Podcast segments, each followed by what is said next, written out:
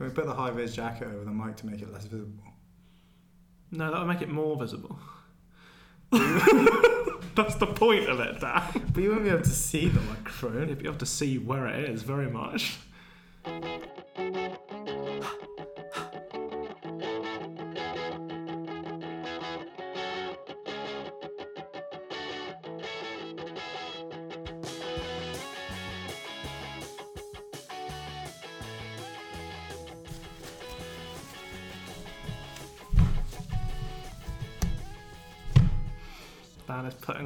Gloves extremely ominously.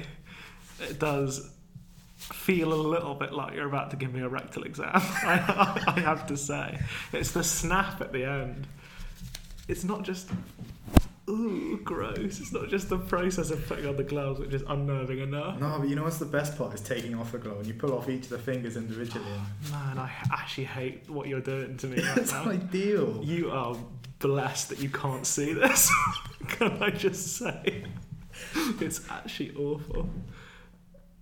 See, there goes my plan of beginning with my very, very good joke about how my face is so smooth now Because they can't see your face. because they can't see my face. See, I forgot. I Well, they're going to just have to take our word why do I, why do I even bother? I never moisturise ever, and the one time I do, no one's going to see my freaking face. I can see your face. Oh. And kiss.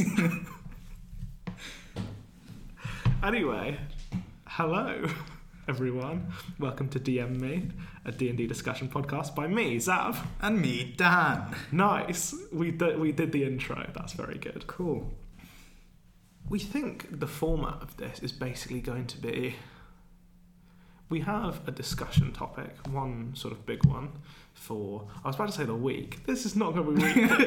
it's not going to be weekly. It's going to happen when it happens. For the session. For, the, for podcast. session, For for the, the, pod- podcast. for the episode of the Yeah. podcast, there's going to be um, one main discussion topic that we're going to talk about. So Hopefully, that topic length. is D&D, but that's just covered broadly. Yeah, that's broad. Yeah, that's a yeah.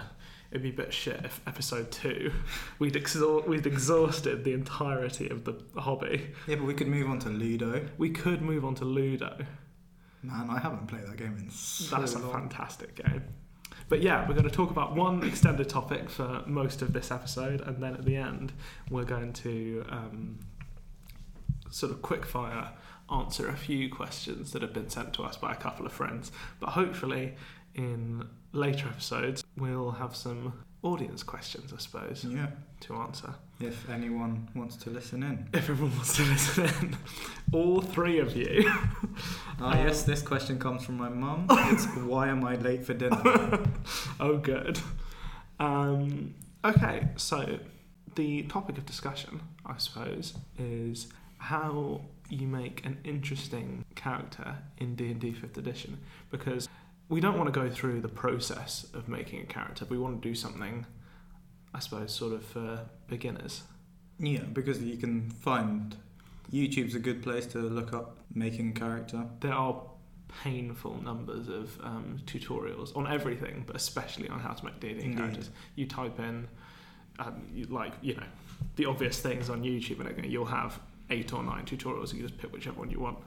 But the kind of games we play, we're big into um, sort of RP, role playing, and Yeah. storytelling, aren't we? Um, lots of combat, obviously, but by and large, what I enjoy most about the game as a sort of mainly DM, occasional player, is sort of bringing, I don't know, Your world to life. bringing characters to life exactly so um, i find that to be the most enjoyable thing and we're playing a curse of strahd game at the moment Indeed. um, which i don't know if it's meant to be combat heavy like it's definitely a fairly deadly uh, module like all of the encounters are balanced fairly heavily against the players but i think i've just been rolling really badly on the um, on the random encounters table because there really hasn't been that much combat but the sort of set piece encounters have been a lot of fun Yeah, they have. um, but How many set piece encounters have we had? uh, Two. two, two, Yeah, and in five sessions, five sessions of four hours, uh, like plus. Um, so that really, really is not. and Obviously, there've been a few random encounters. Um, Yeah, but I um, mean, I think To be fair, role playing is always a. It's the main part of the game, really. Can't exactly be your counter in Ludo.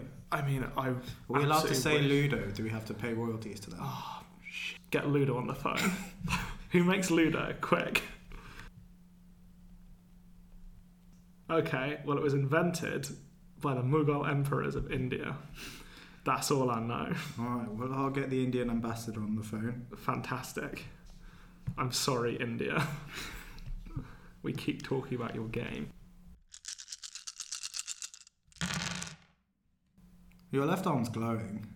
Yeah, a little bit. We've got the stickiest table in the world. So we've put. So Dan has put down um, a high vis vest, so my very sticky arms don't stick to the very sticky table. Oh, there's Dan's hand doing a little demonstration for you. I hope that's good in your earphones. Mm. Why do you think? Why are you saying earphones? I say they're not gathered around a speaker. Just Ah, yes. multitudes of, of followers. Yeah, like a campfire. We really should talk about the idea of it, shouldn't we? We've sort of missed the point a little bit.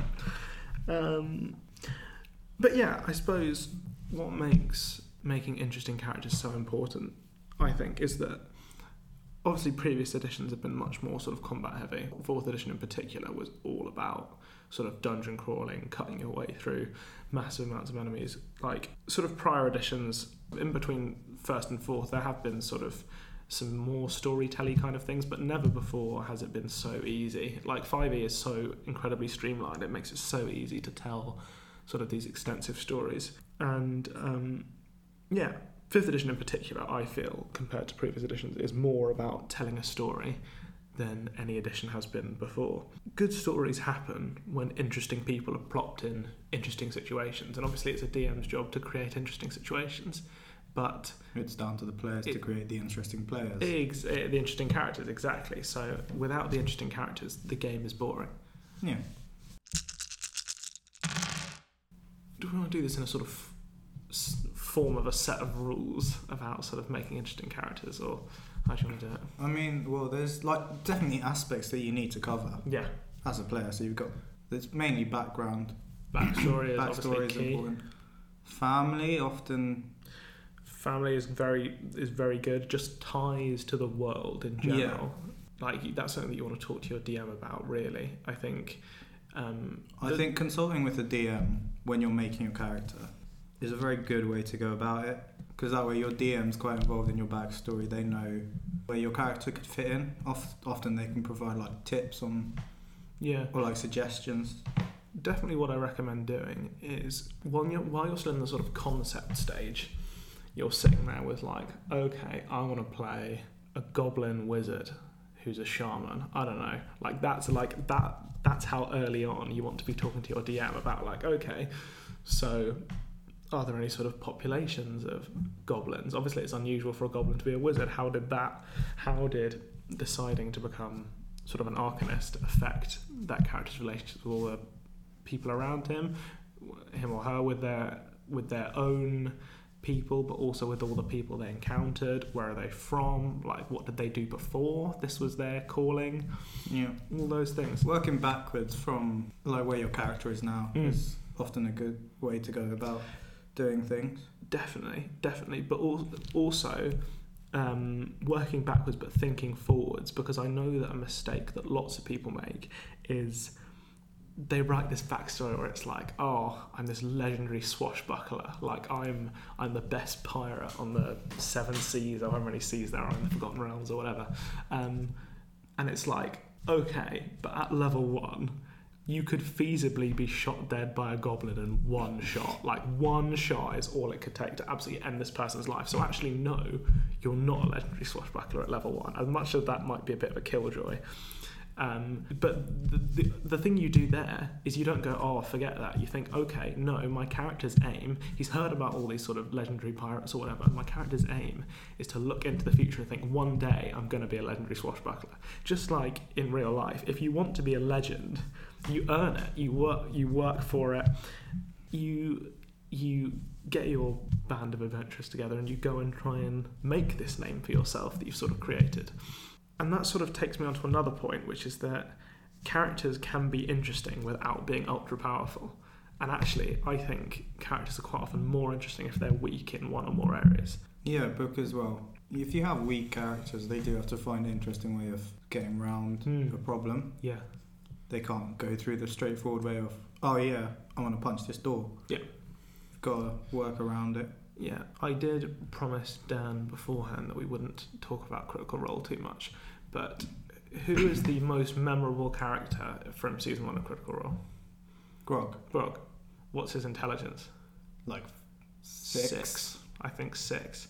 Who's maybe the second most memorable character? Scanlan, maybe? Scanlan Maybe or Percy. up there. Scanlan's got a wisdom of seven. And but the thing is, what, what makes those characters so memorable is you like obviously you remember I would like to rage. I would like to rage, uh, you know, Grog properly going for it, cleaving through Scanlan wanting to shit everywhere. Exactly. Well, no, but this is exactly the thing. Scanlan wanting to shit everywhere is like, it's okay, fine, bit crude or whatever. But Grog is remembered because he's an idiot. His social interactions with people are what's remembered far above him cleaving through Kevdak, falling out of the sky. It's an amazing moment. But the thing that makes him really memorable is being an idiot. And why does Scanlan do things like not really give a shit about other people's feelings or, you know, do craps in the street kind of thing?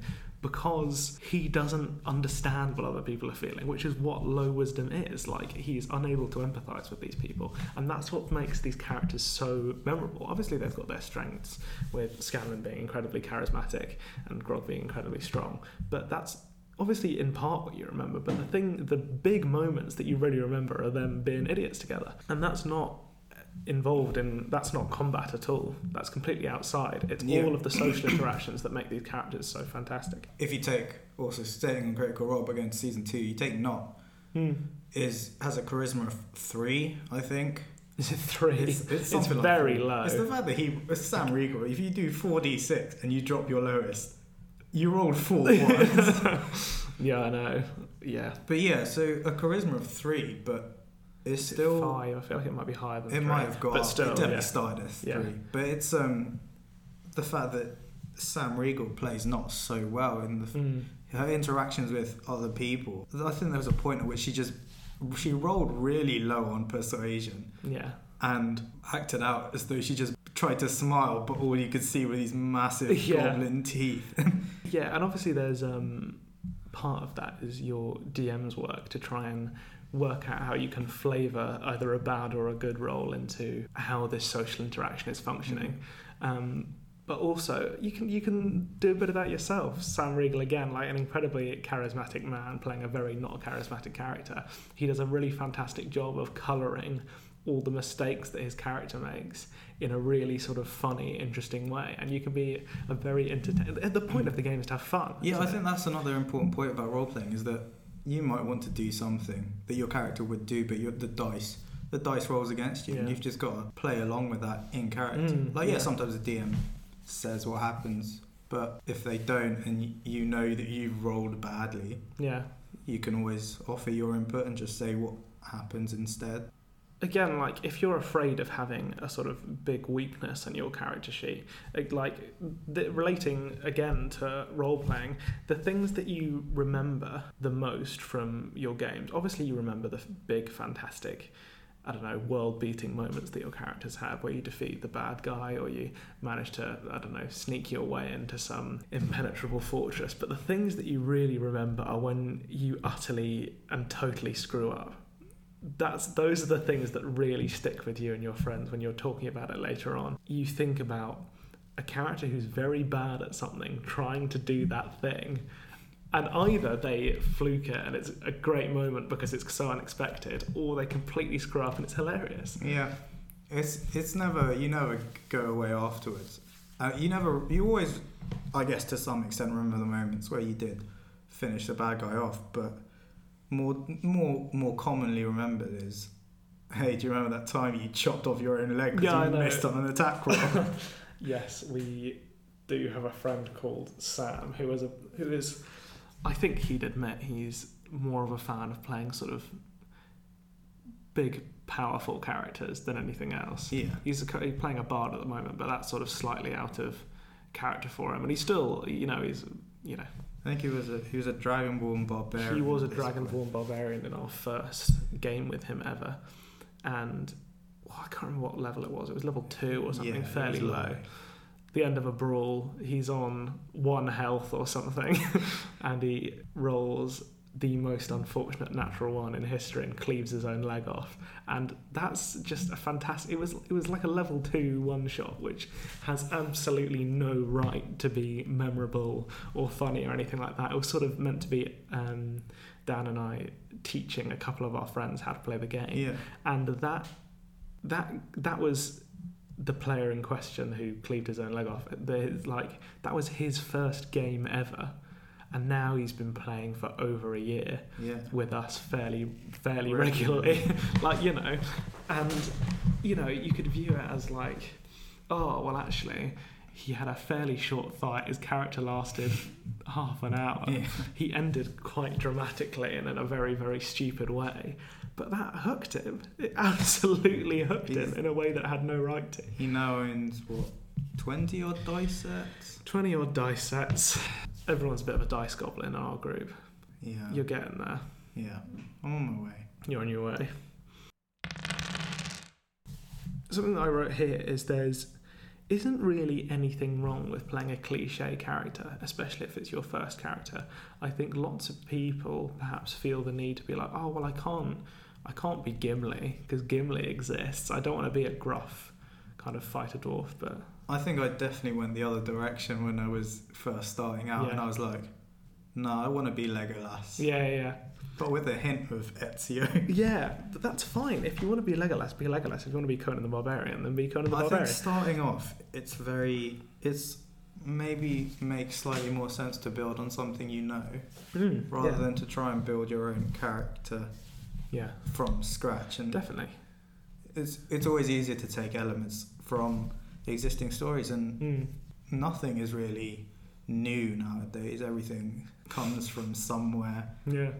I think definitely for brand new players, playing as a trope or a cliche it can be massively helpful and can ease you into role play in a way that playing a wholly new and completely unique character doesn't because I mean the kind of people who play D&D usually you know they're they are they do tend to be big Tolkien fans or like you know big fairly big Harry Potter fans nowadays that's sort of probably more Yeah. um what's the the more word fantasy. yeah, that's sort of the, the fantasy staple nowadays, Yeah. I suppose. But you know, so lots of players model their their wizard after a after Dumbledore.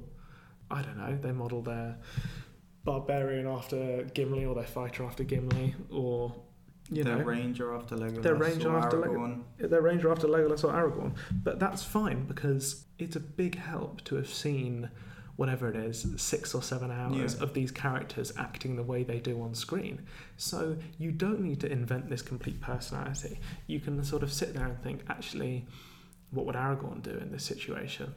You know, how would he react? Uh, like if you're playing a sort of Aragorn analog, then you can do that. You can react in the same way that they would. The point with that is not to make a completely interesting and memorable character of your own. It's to get yourself into the habit of role playing. And in the end, you won't be the same as Aragorn. You will introduce your own sort of quirks, your own ticks, your own sort of interesting aspects, and that's what will make that character memorable. But that comes from that, from shifting from that place of safety to, you know, becoming confident. Yeah. There's also nothing wrong with breaking the trope completely. Mm. Like having a rogue that isn't edgy, yeah, having a bard that doesn't want to have sex with everything in a five mile radius. yeah. Often those are those are also interesting characters to play. Mm. Because Yeah. how does a rogue go about well not being edgy per, per se, but where does he come from? Yeah, definitely. I I think tried to do this in a one shot that we did recently, where I sort of played a sort of once rogue, like he's sort of an an Yeah. old an old retired dwarf who was once a sort of fairly talented rogue, but it's been a while kind of thing, and he's and he's sort of retired. He's got his own bar, but then he's sort of kidnapped and called into action again. And that was a great amount of fun to play. It was completely, it was sort of like different to any other rogue that I've played, at least, Yeah. and to most rogues that I've seen played. But also, you're the sort of rogue expert. This you, is true. you, I do like a good bit of sneak attack. um, rolling however many D6. dice? how many d6s? If you can, try and use at least one from every player on the table. At least one from yeah. That's the that's when you know you've won when you've taken a d6 from everyone. But um, you know, I think you've done a good job of producing interesting rogues. Yeah, I think I've definitely put more effort into my latest character than my first Hmm. character, for Yeah. example. But um, it's interesting because your first character was sort of a bit of a rogue trope, a little bit, Yeah. because it was you know a sort of like a practice Yeah. character kind of thing. Like an like one of the Assassin's Creed characters. Exactly, exactly. But interestingly, your newest character, which is probably one of your most interesting characters, is sort of a revival of your first character. Yes, it? he is. I did. I yeah. I kind of went from the same. I actually took the original character sheet Mm. and took, I think, at least the dexterity and strength stats Mm. I don't know if any of the other ones came. and definitely a little bit of Yeah. personalities come through yes, as well. yeah. Um, can, do you have any thoughts on how you turned a sort of a sort of a fairly cliche kind of rogue archetype into a sort of more interesting? Obviously, if you're a member of our D and D and D group and you're listening. Um, we're going to do our best not to spoil any backstory, Yeah. but um, do you have any like without Oh, giving got- too much away? I've got to get out my backstory to see what it's Okay, about. cool. So we've both got your new newer character sheet up now. Yeah. Um, so, um, what are your thoughts? I mean, he's. De- I've definitely put a lot more into the kind of youth stages of the character to kind of get him where he got to Yeah. by the time of the start of Curse of Strahd. And also putting a lot of work on the, I'd say a lot of work, some work on the parents and like how their relationship with him has affected him. Yeah. Um, Which is great because you sort of had an element of that with your first character, didn't you? Yeah. Um, but now you've sort of properly fleshed out who's my dad, who's my mum, what was their relationship like, how did that affect me? And actually, there's like I d- I don't think this is a spoiler. I think we touched on this in the first um, session. But your character's an elf. oh He's a wood yeah, elf, but with the ears. but with rounded ears Yeah. because um, you, was it you lived in a sort of human settlement? Was, Yeah. it, was it sort of a bullying? It was a bullying thing, yeah. That's Yeah. what um, prompted to. See, it doesn't have to be complicated. Yeah. That's not a complicated thing, but it is very interesting.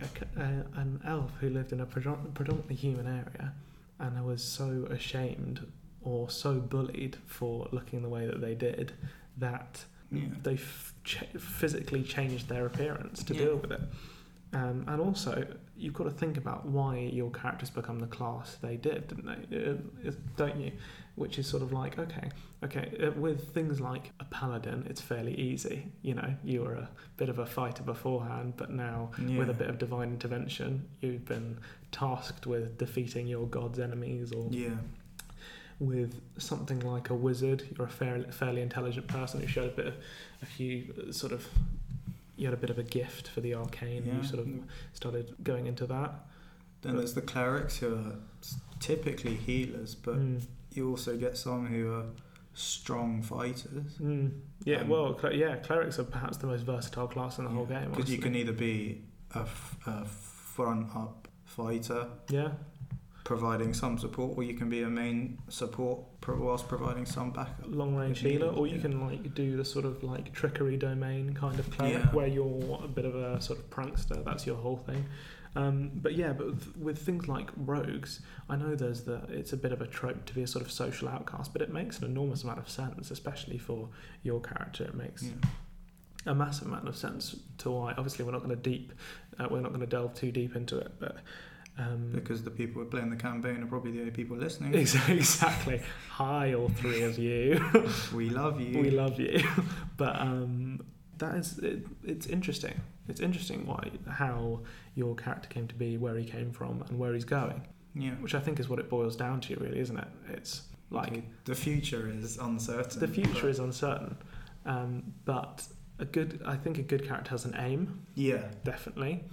Um, and whether or not that ties directly into the main plot of the st- of the story, it's a, it's one it's um it sort of doesn't matter either way. Because but Yeah. DMs who are listening, definitely always try and get your character's backstory into the game as much as possible. I find it a little bit difficult with running a module because the first module I've ever run in my life, um, and I've always done homebrew before this, so it's, it's always been fairly easy to Yeah. slot character backstory into the game because you know I invented everything Yeah, exactly. that goes on. But there's also um, a bit at the start of Curse of Strahd where a harper came and gave me a silver yeah, dagger because yes, yeah, because you sort of a member of the Harpers, that was your thing. yeah, and there are several possible openings to the campaign of the Curse of Strahd, and I sort of like you're meant to sort of pick one, but I picked, I think, two and a half of them, and sort of tried to sort of um, gel them together because it because each individual section allowed one of the characters, one of the players, to sort of become more involved in the world, um, and yeah, it just even from the very beginning of that session, it's easier when you're sort of not yet in Barovia and, you're, Yeah. and you're still sort of attached to the rest of the world. It's a bit difficult when you're in a little pocket dimension. You don't have any access to anyone else. But you know, I'm I'm working on it. I've got a few ideas. but yeah, no, even characters' aims changes as the Mm, yeah, as the campaign progresses. yeah, Like you might be along a path in a certain way, and then you realise that that path you've been following is wrong, yeah, definitely. or Just maybe you're unable to do something, and that pushes you to become better and maybe search for other ways to overcome that issue. Yeah, yeah, definitely. The next thing that I was going to sort of mention was I think a key thing to do is to make a character who's different to you as a person, as a player. Um, and I know that may it might seem counterintuitive, but I think that makes a character much easier to inhabit, like as a as a when you're sort of acting it, because uh, I'm trying to think of an example. My character is cool. Yeah, yeah, which is very different to Dan in real life. But um, but I don't know. But there's also, I think, there's an element of like desire. Like, okay, like, I don't know, the Assassin's Creed characters were really cool, and people like Ezio in particular, they're you know they're sort of suave, they're Yeah. skilled, they're It's charismatic.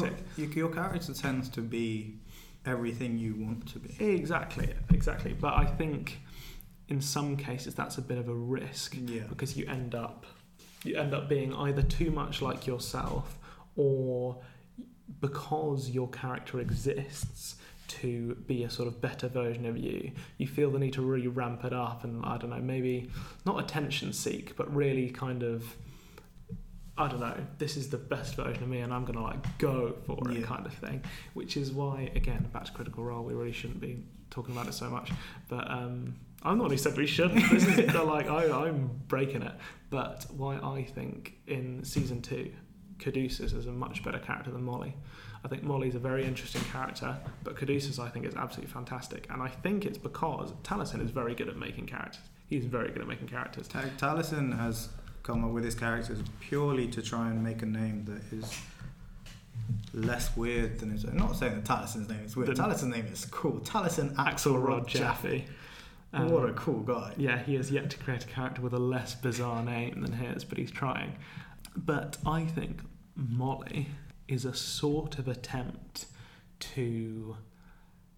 Because he wants to be a bit of a peacock, doesn't he, Taliesin? Like he's, I think he's a cool guy, but he wants to be the sort of like, I don't know, suave centre of attention, kind of like proper um, well, peacock, yeah, is the word I'm looking for. Like even his the character's sort of like very. He's a sort of he's a purple purple Yeah. tiefling, very attention seeking, red eyes, very attention seeking, brightly coloured cloak, tattoos everywhere, and he works in a circus.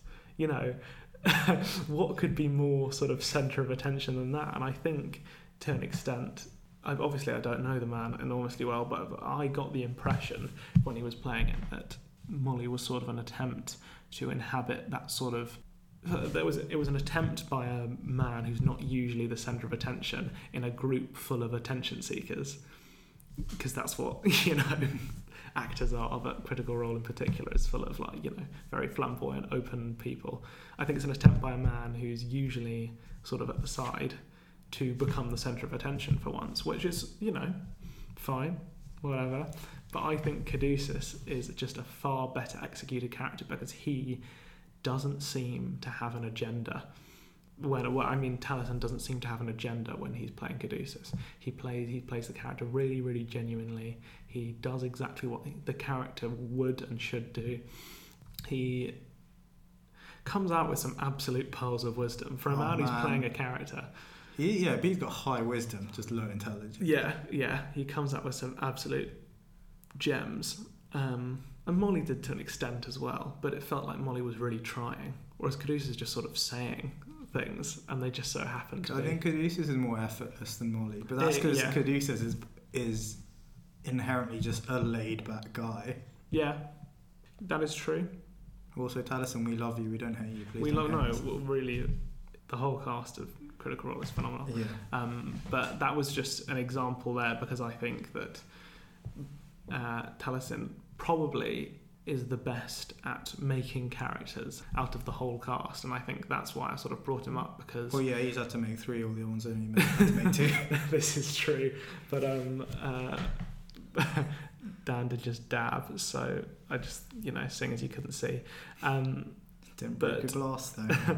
but I just thought for a man who is so good at making characters, that was the one thing that s- stuck out to me.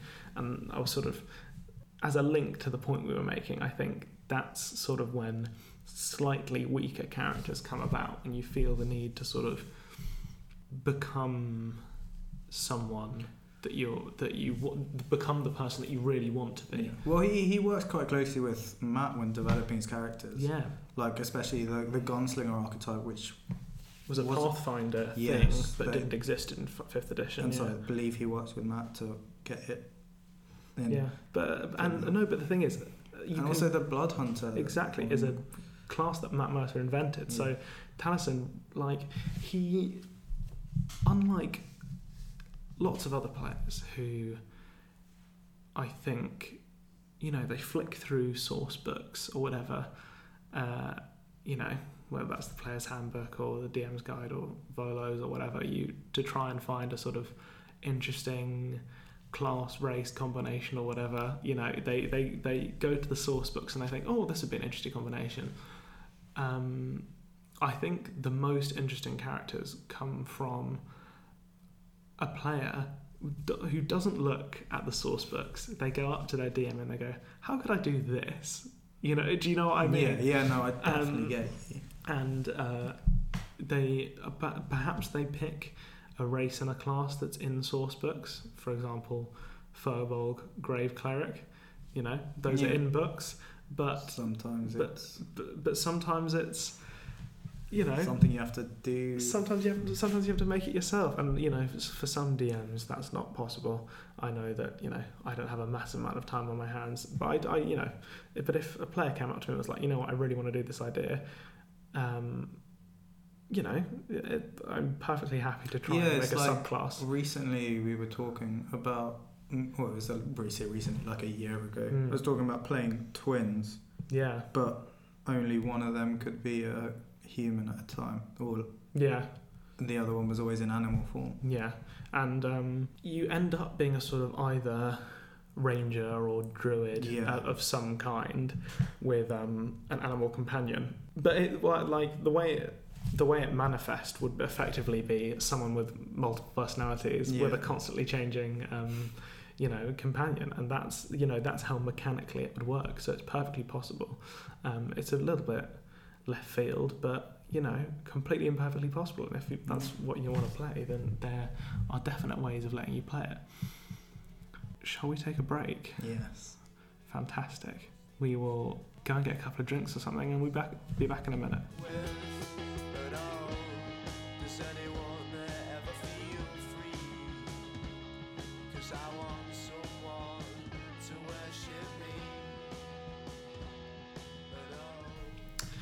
Hello, we're back from our break. We've had a couple of drinks, and in fact, I've got another got another one here with me. Cracking open a cold one Cracking with open the a cold boy. with the boy singular.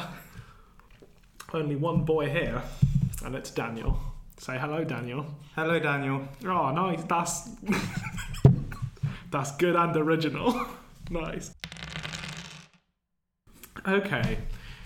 Hilariously, we do have one fan email sent by our lovely friend Sam. We've got three friends called Sam, but one of our lovely friends called Sam, who writes, "Hi podcasters." I'm a huge fan of you and I super love D&D. I've listened to all your episodes. Oh, so just watching it peak on the screen. We've got to quieten down a bit. Um, he says, also says in brackets, and I'm not um, making this up. By the way, to answer the question everyone is asking, Zav is the hot one. it's true. I have some questions for you I'm to offended. Look, I'm reading the email. Can you not interrupt the fan email? I'm offended. I'm gonna check the I honestly don't email. care. I have some questions for you to answer on your show. Then there's a fantastic list of questions. At the bottom, he says thanks in advance, and there's too many exclamation marks, um, and then four hearts, which is very sweet. Maybe Uh, he's putting the exclamation marks now, so he doesn't have to put them in other emails. That's true, but all his other emails. It's are- very efficient. it- I mean, it's slightly efficient, If but he also writes more emails. it's going to be the rest of his email is going to be very badly punctuated, and I can only assume there's going to be more. If we keep putting out content like this, we're going to be getting emails from everyone and their mother, Not my mother. not your mother. She doesn't support this. No, no, or you really. No. No. But the first question that he's asked, um, he's asked a few. I don't even know if we're going to be able to get through all of them this episode. Um, but the first one was, what's the easiest class or easiest classes for complete newbies to the game to pick up? Well, I mean, if you're a complete newbie, I'd rec- recommend staying away from magic users Yeah. Purely Particularly because the wizard. yes, Yeah. purely because you have to concentrate on a lot of spells and you have to learn what different spells do, whether they're concentration, Yeah. whether they require somatic components. Mm. Whereas if you go with You mean material components? yes, components, sorry, yeah, that's yeah. what I meant. Well, you could go with a barbarian, a fighter, yeah. a rogue. I think perhaps the single best class to start off with as a fighter. I think they are. Well, I mean, obviously there are various subclasses, very sort of, you know, there are various sub, uh, subclasses and archetypes that are a bit more difficult to run. Things like the superiority. Man, he actually did write this up as whole um, sorry, Dad's just checking his emails. Um, but things like the superiority dice for I can't remember the name of the fighter subclass, but I can't remember. But there are Yeah, yeah. but there are there are a couple at least of very streamlined fighter subclasses that are very easy to play, very easy to role play, and effective. Which is always nice because I think the thing that you really want to avoid as a brand new player is being just really shit because that's the worst thing that can happen as a brand new player. When everyone else is making these sort of clutch tactical plays because they know exactly what's going on and you're sitting there feeling a bit useless fighters their damage output is ridiculous.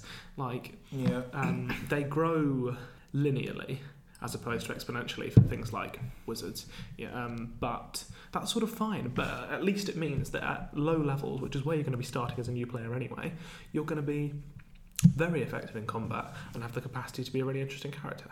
Yeah, definitely. Um, what are the other ones? Barbarian and rogue. Barbarian Rogue are pretty good. Monk. Monk can be a bit more to handle because you have to focus on key points and Mm, yeah, other things. but also like Rogue, I think is is pretty good. Is pretty good for a new person, especially seeing as um, just from a leveling up perspective, they're a really satisfying class to play because you get a new ability or an ability score increase or Every something level. every level, absolutely every level. Unfortunately, you only get an additional d6 of damage every two levels. Oh, what a disaster! It is. I cannot tell you the Um, amount of times I picked up 40 d6 and I realised I only get 10. but you know, um, um, rogues are very satisfying to play to level up as. I mean, d- depending on what angle you're coming from, can be fairly easy to role play. Um, yeah, basically anything that's not a magic user, I think.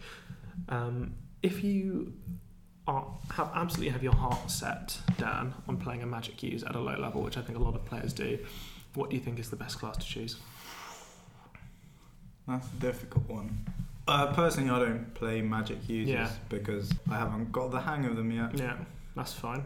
But um, if you want, uh, if you want to be able to deal damage as a spellcaster, warlock Warlock is a good option. for the Eldritch Blast yeah. cantrip. That is everyone's favourite. Everyone's favourite. Well, it's the best damage dealing cantrip in the game, This is true. and especially with the sort of whatever they're called, pact bonuses that you get Yeah.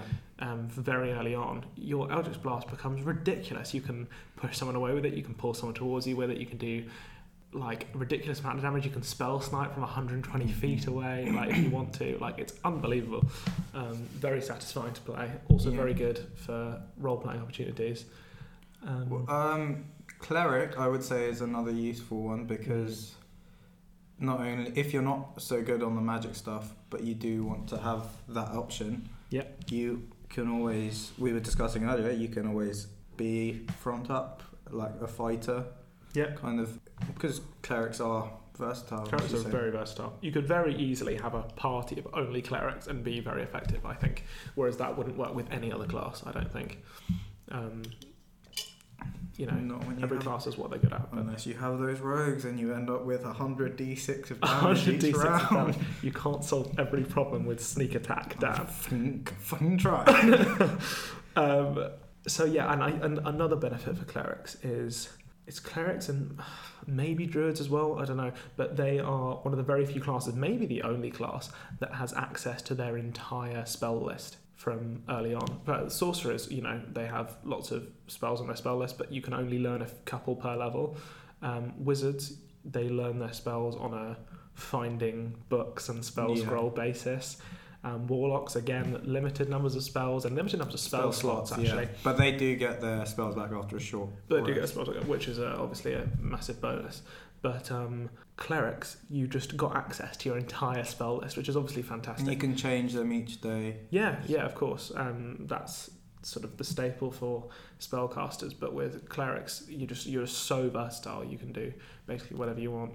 And again, you know, you can be up close and personal or Yeah. stand back. Um, it's completely up to you. Oof, that wasn't really a quick fire question. That's it. We, took, we took a while to get through that one. But um, uh, next question was um, the best quest lines and other content to buy. Um, obviously, there's no obligation for you to spend any money on this hobby if you don't want to. You could sit with a sort of an illegal PDF that we do not condone And we don't endorse it. we don't way. endorse or condone you getting illegal PDFs, but if you go on, um, there are a couple of websites available. We won't mention any. we won't mention any unless they pay us. Click on the link in the description.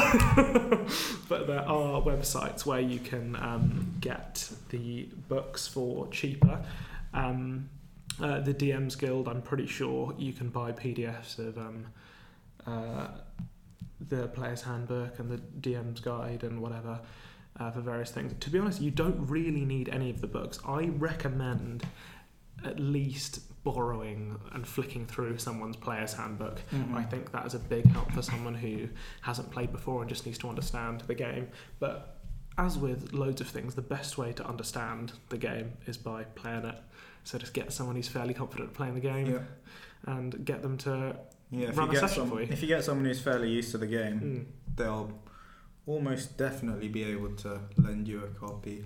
yeah, or just run you through it as you go. Yeah. Yeah, definitely. But in terms of quest lines and other content to buy, um, I am not the authority on this because I don't really run modules. Uh, The Curse of Strahd is the first module. No, actually, it was the second module I've ever bought. First module I've ever run. The first module I bought was Waterdeep Dragon Heist, which I read through, and that also seems fantastic. To be completely honest, it was a bit of a toss-up whether we played that or Strahd. To be honest, um, but yeah, uh, we picked we picked Strahd in the end, but it was sort of a bit of a toss-up. I think um, I think for beginners, probably Dragon Heist is fantastic, but if you've got a sort of murder hobo group, it's not really going to work um, because it's a very heavily RP based adventure that takes place in the middle of a city. So um, if you're the kind of person who likes going around stabbing things, then you are going to get chucked in prison. Like you just are. Um, so I think that's probably fantastic. But obviously, the best quest line for a beginner is in the starter set. The Lost Mine of Phandelver, I've run that a couple of times with various smaller groups. Um, very good. A stupid name. Phandelver is a stupid name, but very well written, very simple adventure. Next question is who can grow the better beard? That's me. Thank that's you not very a much. question. That's on Dan. the, that's not a question It on the is list. on the list. I really wish I could show you the list 'cause it's not even on the list. It is on the list. Okay, Dan can grow a better beard, but he doesn't. he grows a bad beard despite his natural ability to grow a beard. Um, what can I say? I rolled on that one, that morning. um, um, okay, next question. Dan, how long do you spe- should you spend on each session? Do you reckon? Is this um, when you're playing? Yeah, yeah.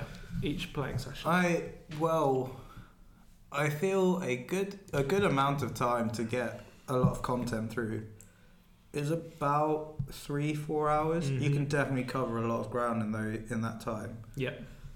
But obviously, it depends on what's happening at the time because sometimes your characters get very into the game and you want to keep going. I, we've had sessions that have gone on for like seven, eight hours. Yeah, but those are those are intense though. Yeah, but it's it does depend on how far in advance the DM can plan because there are limitations. Or how good they are at improvising. That's also true. yeah. Also, this is something that I've discovered fairly recently, but it also changes depending on genre, really, because I think homebrew games we really manage to blitz through tons of content because they're not as mentally exhausting as a horror game. They really aren't. This is true. the Curse of Strahd, I've never experienced it before, but like running it for a while, and even I think it's been sort of the case for um, you and the other players, um, it's a bit exhausting. Like it's because there are some pretty awful things happen it happen in it. Yeah. Um, it's it's the RP is quite intense. It's quite involved. Um, and the fights, I don't think like you've had maybe one fight so far that hasn't We- nearly killed you. Yeah, but that's only because we chose to leave the fight. We didn't. Yeah, and you, and yeah, you, the, the only reason you didn't there wasn't a TPK in one of the fights is because you ran. Yeah, we um, I think that's the first time as a player we've ever run from a fight. Yeah, it, it's it's not really in the DNA of D and D Yeah. players who want to sort of go in metaphorical guns blazing, Yeah. literal sword swinging to sort of cleave the monsters apart. Like that's sort of what you're there to do, really, in a lot of Yeah. cases. But um, in that instance, you were sort of forced to make a run for it. Yeah. Um, and I think that kind of, I think uh, it's going to open up, of course, as it goes along. Yeah, yeah. But that kind of session is quite intense when everything feels like it's against you and on top of you. exactly. Um, any more thoughts on that? Um, no, I think it, it is completely down to the players Hmm. and well, it's a combination of the players and the DM and how Yeah. willing you're long how long you're willing to go on for. And how much time you free time you have. Yeah. If you've got an hour and a half a week, use your hour and a half. Like I think it's regardless of what. Perhaps you can't get too too much story, sort of story momentum going on in a week, eh, like in an hour and a half a week. Yeah. But you know, if you finish an the if you finish a session and you're about to go into a battle, that can that's easily be the next. Exactly. Like, it's, it's unfortunately a game where things that take days last an hour and things that are meant to last five minutes last also an hour. Yeah. um, combat, a two minute combat can easily take up a whole session if Yeah. that's how, you know, if it's complicated enough. Um, yeah, if you've got an hour and a half, then use it. It's much better to play the game than not, I think. Definitely. Some of these questions are actually, I think we're going to have to answer them sort in of own in session. yeah, in more detail in later episodes. But I think we'll do one more, shall we say? Yes. Um, tips for running a one shot. What do you think about that? I think this is. A, I think one shots are a great option if you Yeah. can't get a regular group of people together. Yeah, and you really it's- want to play the game. And it's also a very good option if you do have a forever DM and they Mm. want a chance to play.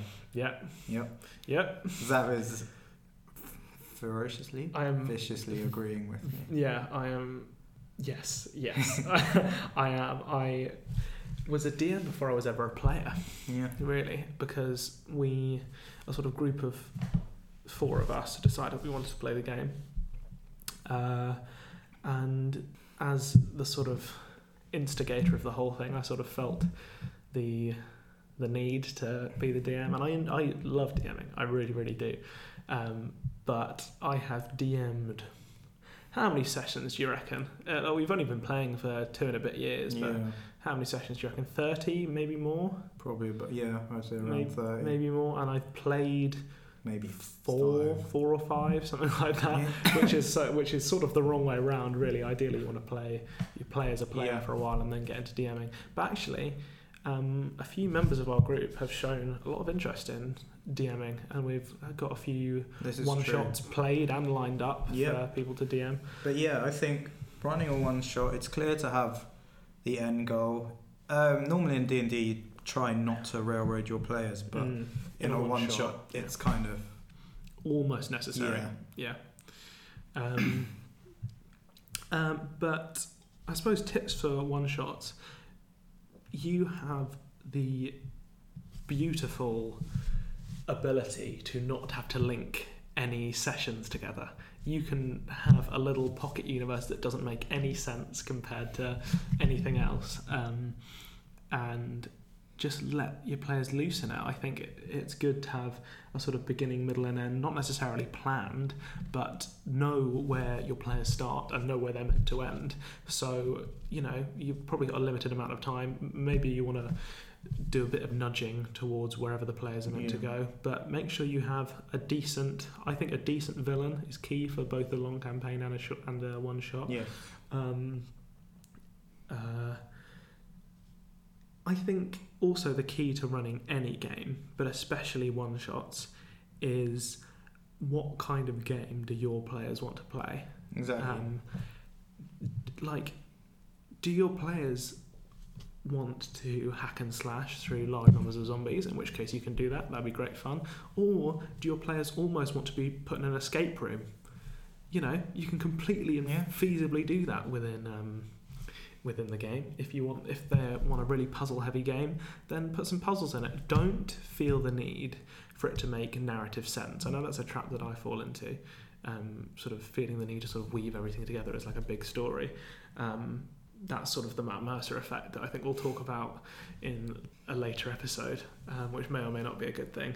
But um, it- the beauty of a one shot is it doesn't need to make sense. It doesn't need to slot into anything else. Just go. The best, the the best advice I can give to someone who wants to run a one shot is do it.